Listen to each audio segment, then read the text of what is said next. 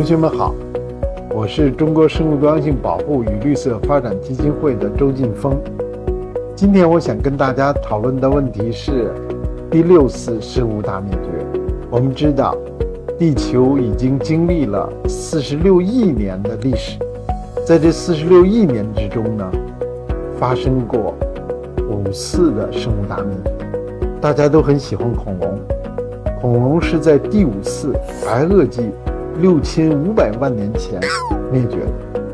据现在的科学考证，当时是有一颗彗星撞击了地球，彗星撞击地球，立即形成了巨大的尘埃，对整个地球的气候形成了非常严重的、短时间的重大的影响。阳光不能够照射到地面，所以植物的光合作用受到了广泛的影响。光合作用受到影响，导致植物的大规模的消亡，进而呢，引起了依植物而生的动物的消亡。这些动物的消亡，又进一步的引起了以它们为食物的动物的大规模消亡。整个地球上的生命发生了第五次生物大灭绝。像这样的事情，考古发现呢，在这之前还发生了四次，都是。因为物种的短时间内大规模的消亡，引起整个生态系统的崩溃，就是我们所说的多米诺骨牌效应。一个倒下了，后面就跟着倒下了。在上个世纪九十年代，科学家有了新的重大的发现，地球进入了第六次生物大灭绝。这次生物大灭绝和前五次的都不一样，前五次的生物大灭绝。主要的是自然的原因，环境的原因，但是这一次是这六次大灭绝中唯一一次，是因为地球上的一个物种的出现而形成的大灭绝。因为发现了这个第六次大灭绝，那全球科学家达成的共识之后，那各国政府又达成了一个共识，在上个世纪九十年代。签署了《生物多样性公约》，全球政府联合起来要应对这第六次生物大灭绝。在这几十年中，我们人类做了非常多的努力。首先呢，是联合国千年计划。联合国千年计划是两千年确定，用十五年的时间完成八大任务。到了二零一五年，各国政府盘点联合国千年计划目标实现的情况，只有一项任务。全球是没有完成，就是第七 B 项，生物多样性丧失速度放缓。二零二一年在昆明召开的生物多样性大会，以及二零二二年在蒙特利尔开的第二阶段生物多样性第十五届缔约国大会上呢，科学家们又对之前在日本爱知召开的生物多样性缔约国大会上确定的爱知目标进行了评估，二十个。重大的任务，没有一个目标充分的得到了完成。自人类发现第六次大灭绝之后，世界各国科学家和政府一致努力，生物多样性丧失的速度仍然没有放缓。在二零一九年五月，政府经科学家的机构进行了认真的、全面的评估，得出了的结论是什么呢？在未来的十年，将会有一百万个物种濒临灭绝。而今天呢，我们每天都在经历着物种灭绝。第六次大灭绝，主要原因是五个方面。第一个原因呢，就是人类对土地和海洋使用的变化。原来是森林，森林砍掉了，改成耕地，那么在森林里的大量的物种，包括树。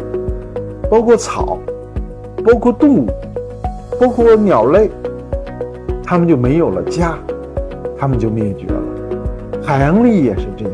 我们海岸本来都是各种各样的生命，但是我们海岸现在呢，建了开发区，修了滨海公路，做了各种各样的开发和利用，这样的两栖生物就丧失了家园。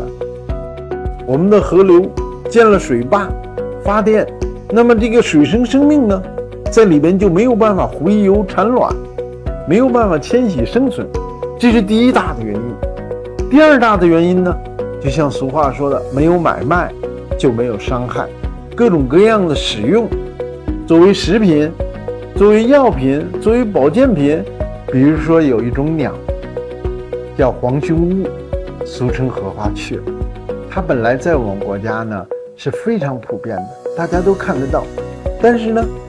大家迷信以为它有特别的营养价值，吃野味儿，导致它很快的就变成了红色名录中的濒危物种。那排在下边的呢，就是气候变化。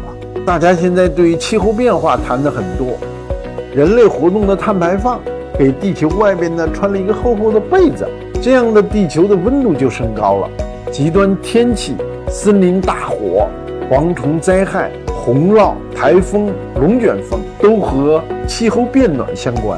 气候变暖对人类的威胁呢？有的人还不懂，说啊冬天到夏天，我变了五十度、四十度、三十度，我们人类都不怕。难道地球升温两度就那么可怕吗？是的，它是对生物多样性的一种巨大的冲击。在海洋中的珊瑚，它在海水的呃保护下呢，是温度相当恒定的。变了一度、两度，可能大量的珊瑚就会灭绝。珊瑚灭绝了，依珊瑚而生的海洋生命也会随之而灭绝。再排在后边的呢，外来入侵物种，大家知道，外来入侵物种进入本地之后，对于生态位的占据，使得本地物种的迅速消亡，还有污染、农药导致的大规模的。